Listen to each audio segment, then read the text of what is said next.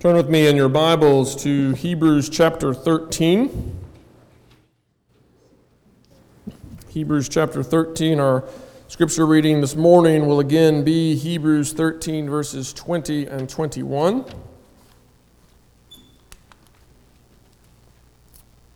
Hebrews chapter 13, verses 20 and 21. But before we hear the reading of God's word, let us pray and seek his blessing. Father, we come before you this morning humbly asking that you would give us ears to hear, hearts to receive your word as it is, as the very word of God. Father God, may we be nourished, may we be equipped, may we be strengthened to walk in the way that you have set before us through the ministry of your word here this morning. We pray in Jesus' name. Amen. Hebrews chapter 13, verses 20 and 21. This is the very word of God. Now may the God of peace, who brought again from the dead our Lord Jesus, the great shepherd of the sheep, by the blood of the eternal covenant, equip you with everything good, that you may do his will, working in us that which is pleasing in his sight through Jesus Christ, to whom be glory forever and ever. Amen. Last Sunday, when we looked at these same verses, we, we considered the profound significance of being blessed by the God of peace. The God who, who is bringing peace to the cosmos, the God who is making all things new and thus calming our internal anxieties and fears and, and healing the broken relationships that we have with one another and even reconciling us to Himself by by making propitiation a sacrifice for our sins, so that we might inherit his peaceful kingdom. The God who does all this blesses us. And as we saw, if we have his blessing, there is no other blessing that we need. If he is for us, who can be against us. If we are free to drink deeply from His fountain of living water, we have no need to dig for ourselves broken cisterns that ultimately can hold no water. But this morning, I want us to go beyond thinking just that this God blesses us, and I want us to look more closely at the blessing itself. Look again at the blessing that is ours by the blood of the eternal covenant. Look again at this blessing that the God of peace bestows on us in the Lord Jesus, the great shepherd of the sheep. The author tells us that by the blood of the eternal covenant, he equips us with everything good that we might do his will, working in us that which is pleasing in his sight through Jesus Christ, to whom be glory forever and ever. Amen. I want us to notice at least three things in this blessing this morning.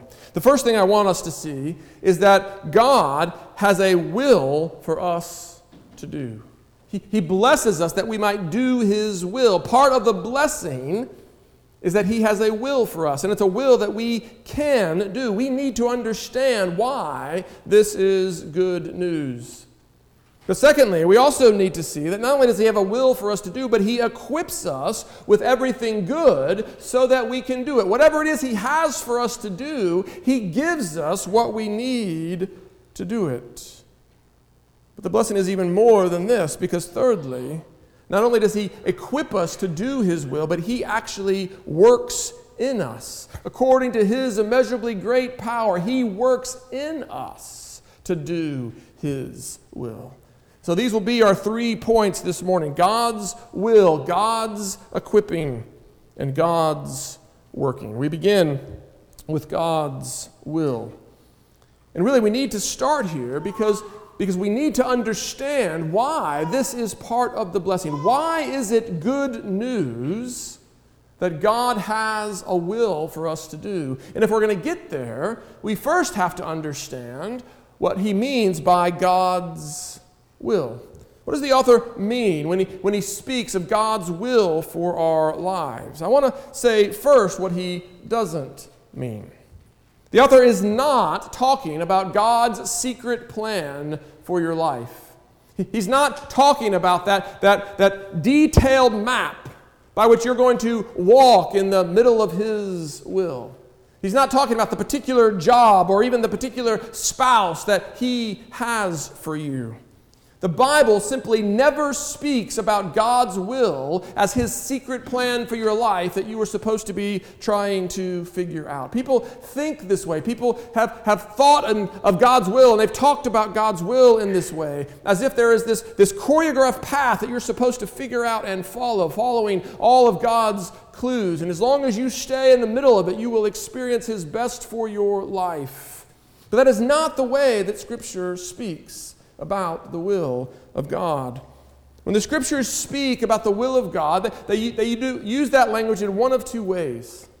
Sometimes they, they speak about God's will referring to God's decree. We, we see this, for example, in a passage like Ephesians chapter 1, where we're told that God works all things according to the counsel of his will.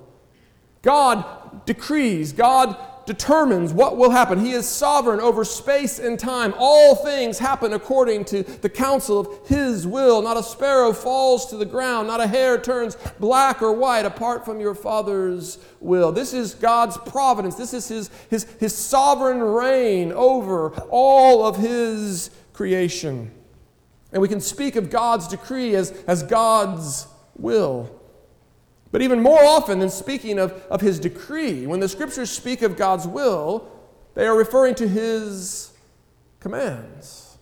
When I used to work with college students who tend to be a bit more anxious about discerning God's will than maybe the rest of us. They're in that, that time of life when, when they are trying to figure out what they are going to do, and the decisions they are making will, will affect the decades to come.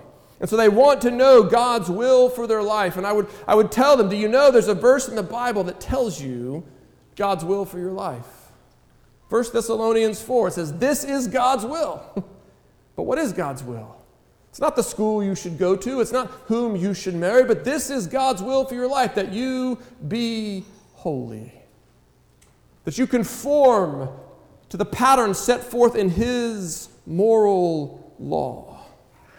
That's what it is to, to do God's will, to conform to the pattern of holiness that He has set before us. We, we can think of God's will as a, as a framework for, for living well. It's a, it's a framework defined by, by God's values and by God's objectives. God's values set forth in His moral law. Do not steal, do not lie, do not murder, do not commit adultery, do not bear false witness, do not covet. This is, this is God's will for your life.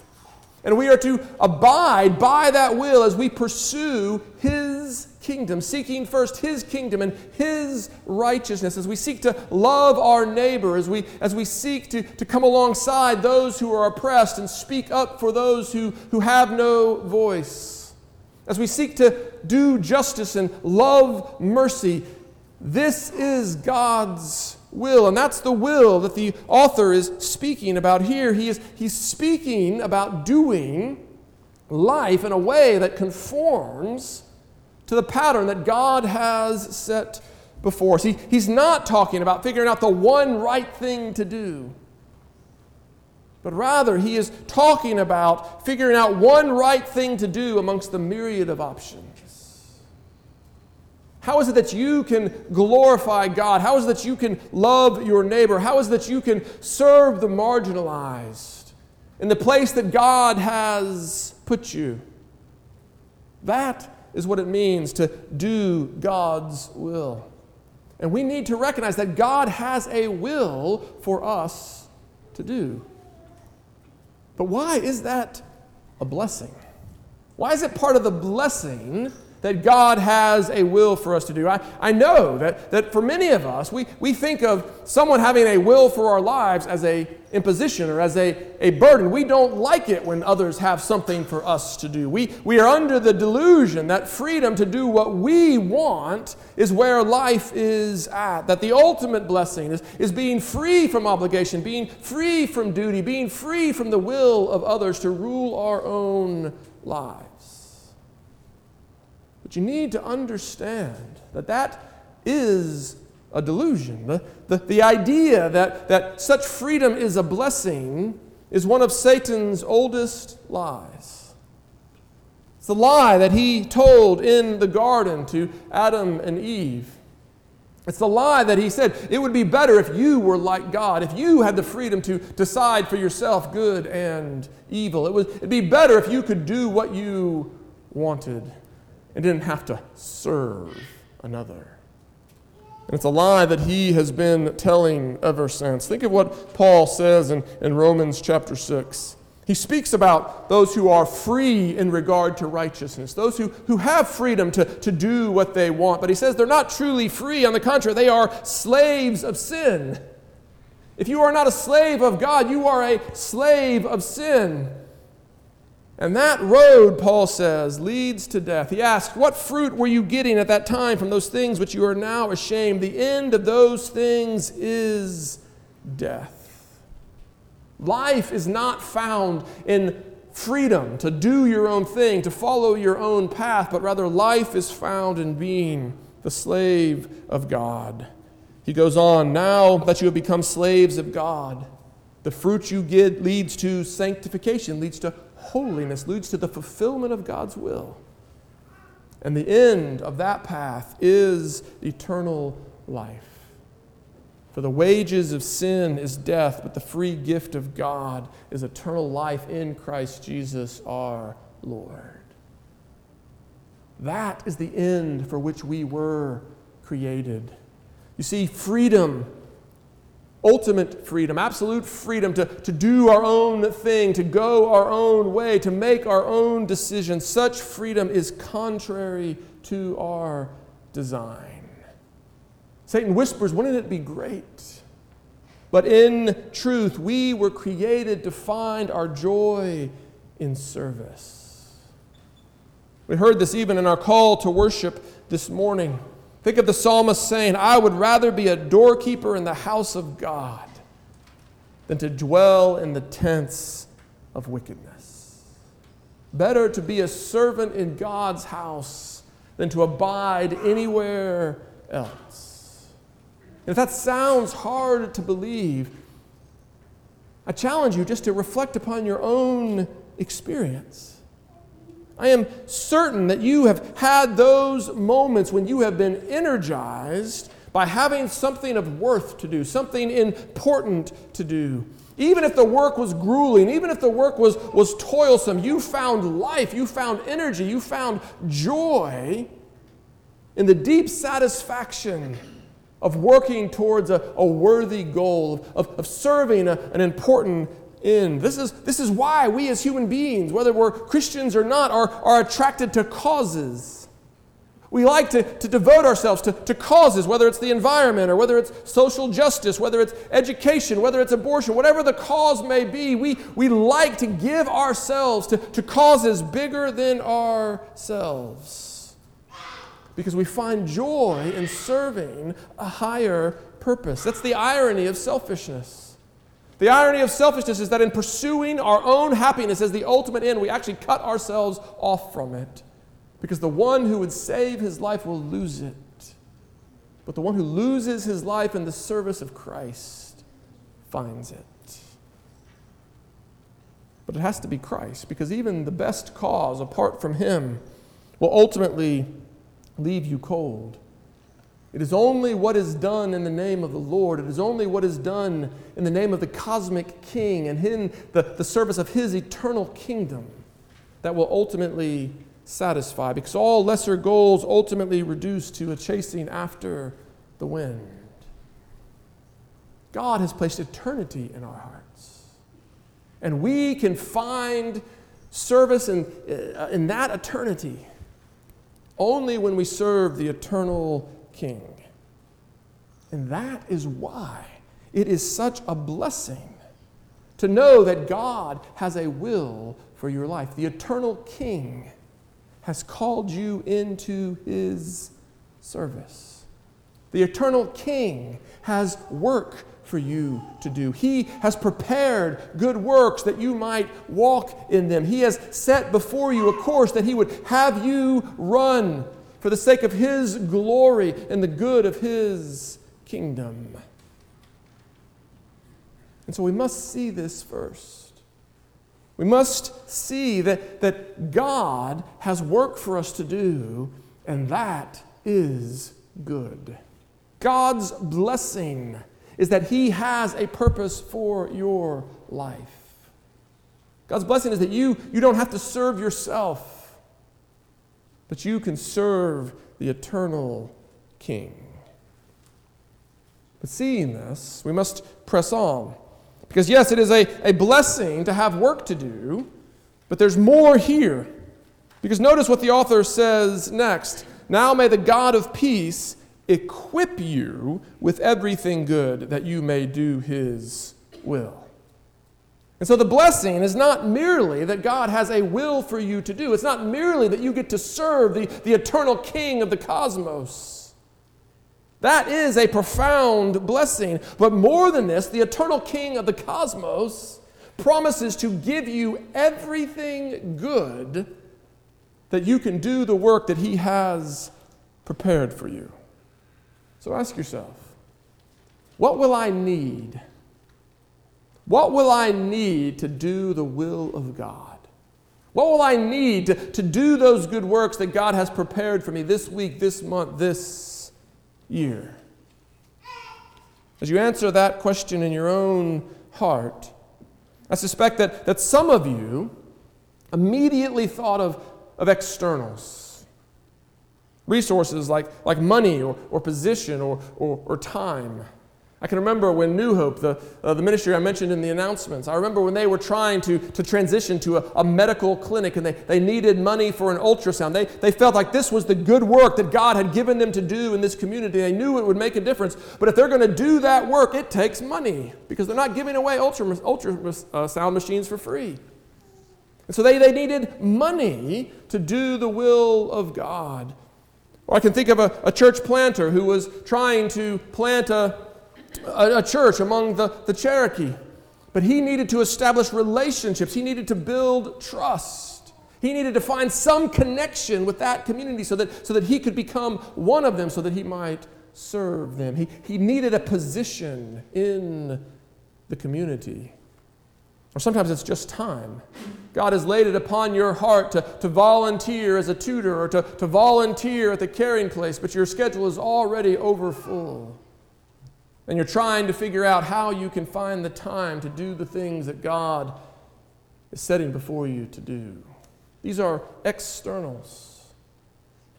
But I'm sure that others of you thought first of, of more internal realities. You need wisdom. There's, there's someone in your life who you've been called upon to, to love well, and you have no idea how to do it. You need wisdom. Maybe it's not that you don't know how to do it, maybe you just don't want to. You need desire. You need God to, to stir up your love for this person. You need Him to cause your love to abound, that you might serve them well. Or maybe it's grit, determination, resolve. You've been doing it for so long and, and, and it's become tiresome. You're, you're ready to give up. You're ready to, to burn out. You need God to strengthen your resolve that you might do the things that He has given you to do. There's externals, there's, there's internals. And I, and I want us to understand that everything includes both. Everything is everything that you will need to do the good will of God. I say this because we see Paul praying for both internals and externals through, throughout his letters. He's not afraid to ask God for, for either. He, he asks God to, to fill himself and, and to fill the Colossians with the knowledge of God's will. He asks to pour out wisdom. He asks to, to cause love to abound. He asks to, to strengthen resolve. He asks for these things in prayer, knowing that they are among the good gifts that God will give. But he also asks for externals. He asks for protection when he is traveling. He asks that he might be protected from, from wicked men. He asks for financial support. He asks for all sorts of externals that he will need to do the will of God. And so we know that the blessing of God to, to give us every good thing includes both the externals and the internals that we will need to do His will. Everything is everything. And so think about the magnitude of that blessing. Let it, let it sink into your mind and to your heart. God has work for you to do. You, you have work of eternal significance to do this week. And everything you need to do it is at your disposal. I hear people talking uh, the, all the time about an abundance mindset. This is a big fad amongst the consulting community today. We, we want to live with an abundance mindset. We don't, we don't want to have a scarcity mindset. We don't want to focus on what we don't have. We want to focus on what we do have because we, we will accomplish so much more if we're aware of our abundance rather than our scarcity. And there's, there's some wisdom in that. But the truth of the matter is, we do not always have everything we need to do the things we want to do. Sometimes scarcity is just the reality, and you can have an abundance mindset all you want. You still don't have the resources. But as Christians, that is never the case. As Christians who, who long to do the will of God, we never have scarcity. We never lack the resources we need to do what He has given us to do. If you lack the resources to do something, it's because He isn't ready for you to do that yet. He has given you everything you need to do what He has prepared in advance for you to do. Every good thing that we need to do His will is ours in Christ. But even that isn't the complete blessing. Yes, God has work for you to do, and that is good. And yes, He has promised to equip you with everything good that you may do that good work. But there is even more. Notice the next phrase He equips us, even as He is working in us, that which is pleasing in His sight. You see, God doesn't just equip us and then send us off to get after it. He doesn't just give us the tools and then, and then expect us to go and, and do the job. God equips us, and then at the same time, He works in us. Now, let me say, this is a profound mystery. It is, it is difficult for us to, to comprehend what it means for God to, to work in us. I've always been perplexed by Paul's language at the end of, of Colossians chapter 1. Paul says that he proclaims Christ. That's his ministry, that's the work that he is doing. I can understand that. I know what it is to, to proclaim Christ, instructing and, and admonishing so that everyone might grow up towards maturity in Him. I know what that means. But then he adds, For this I toil, struggling with all His energy that He powerfully works within me. Paul says, I do all this work that I've been given to do in the strength that He is working in me. What does it feel like exactly to, to toil and to struggle with somebody else's strength? What does that feel like?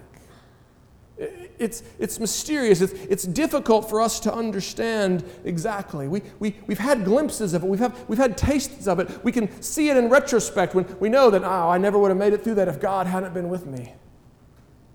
But it's not always clear how we tackle a project in God's strength. But I think this much is clear God is at work while we are at work. God's work doesn't nullify our work. Doing something in God's strength doesn't feel like not working.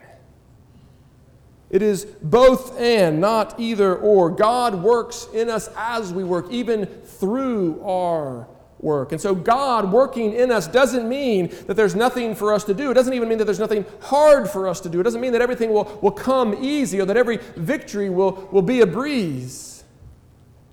Paul labored, Paul toiled, Paul struggled. The, the word is he agonized. He worked hard, even as God worked in him. And it will be the same for you. It'll be the same for us. We will need to work hard, but we can pursue that work knowing that God is at work in us to will and to do His good pleasure.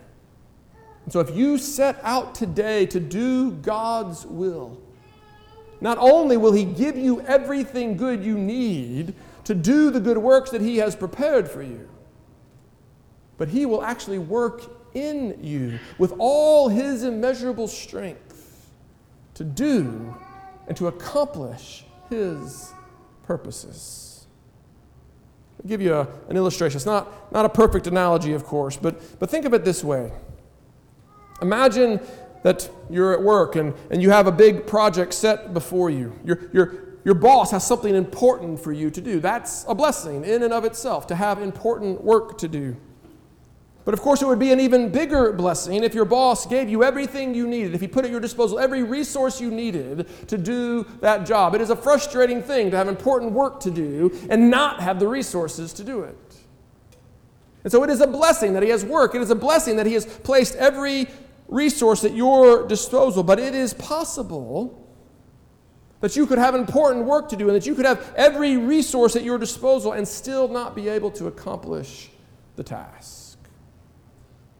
I've had this happen any number of times in home projects.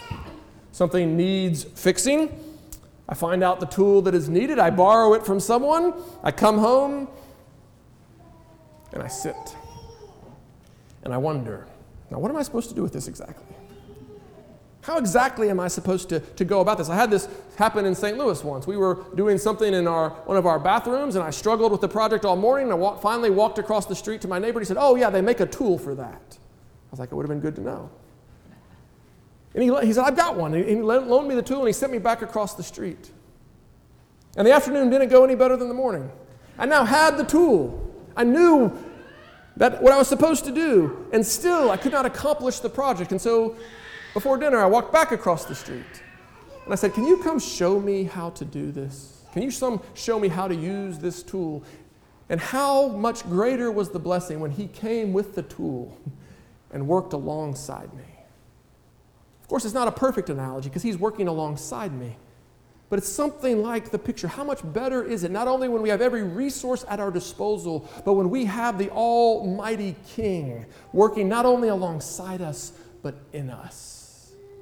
That is the blessing. That is what the author wants the Hebrews to see. God has work for you to do. He has placed at your disposal every good thing that you will need to do His will.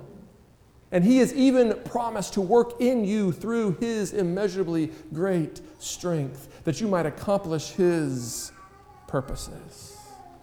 And so when you begin to see the full picture, you begin to understand how profound a blessing this truly is. But I think there's a danger also. And so let me give you one warning. It is possible that when we hear that, that God has work for us to do and that He's going to give us everything we need to do it and that He's actually going to even work in us to accomplish it, it is possible that in our, our excitement in that moment that we will set off to find the big momentous thing that God has for us to do. And we will be tempted to, to set aside all the seemingly little things that have been consuming our days for so long. After all, if God is going to be at work in us, Let's do something great. Sounds like it makes sense. And certainly there are, there are some things that have been consuming our days that we ought to set aside. There are some things that fill up your schedule that don't actually need to fill up your schedule. But we would be wrong to assume that God's will for us is always something extraordinary. We'd be wrong to, to think that the things that God has for us to do are always big and momentous. Most of the things that God has for us to do are actually quite ordinary. I'm not saying that God will never give you something extraordinary. Certainly, there are times when, when God calls us to extraordinary work. But most of the time, the works that He has prepared for us are the ordinary, everyday works of ordinary, everyday life. And so, my warning to you is simply this do not neglect the ordinary, but rather let the, the, the profound wonder of this blessing motivate you to pursue the ordinary with extraordinary zeal. Do the ordinary things that He has given you to do to the glory of your King and the good of your neighbor. Who is it that He has given you to love even this week? It's probably someone you've known for a long time. It might be someone who lives under your roof, or someone who, who lives next door, or someone you'll see at the office. Everything you need to love them well is yours in Christ. And if you will endeavor to love them, God will work in you that you might love them effectively. Who is it that He's given you to serve? What needs has He placed in your path? What goods has He given you to accomplish?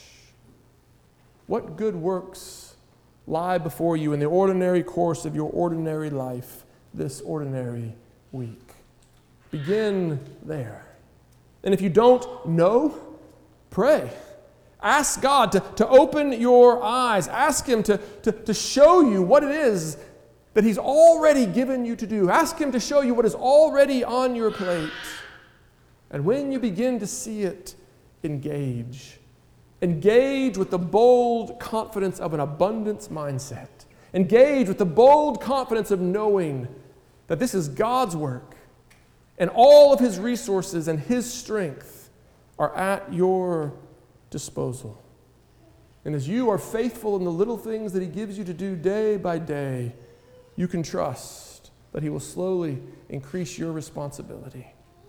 He will tr- slowly increase the opportunities you have to serve the glory of His name and the good of His kingdom. And because He has, and because He will, give you these good works to do, supplying you with everything you need to do them. That is one reason we call this good news. Do you believe that? Amen. Let us believe it together. Father God, we thank you for your grace. We thank you for your blessing. We thank you that you have called us out of darkness into light, not to, to be passive, but to work, to do those good works that you have prepared in advance that we might do them.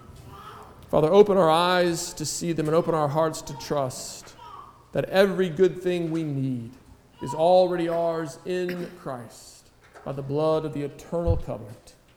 And so may we approach the work that you have given us to do in His name and for the glory of His kingdom. We pray it in Jesus' name. Amen.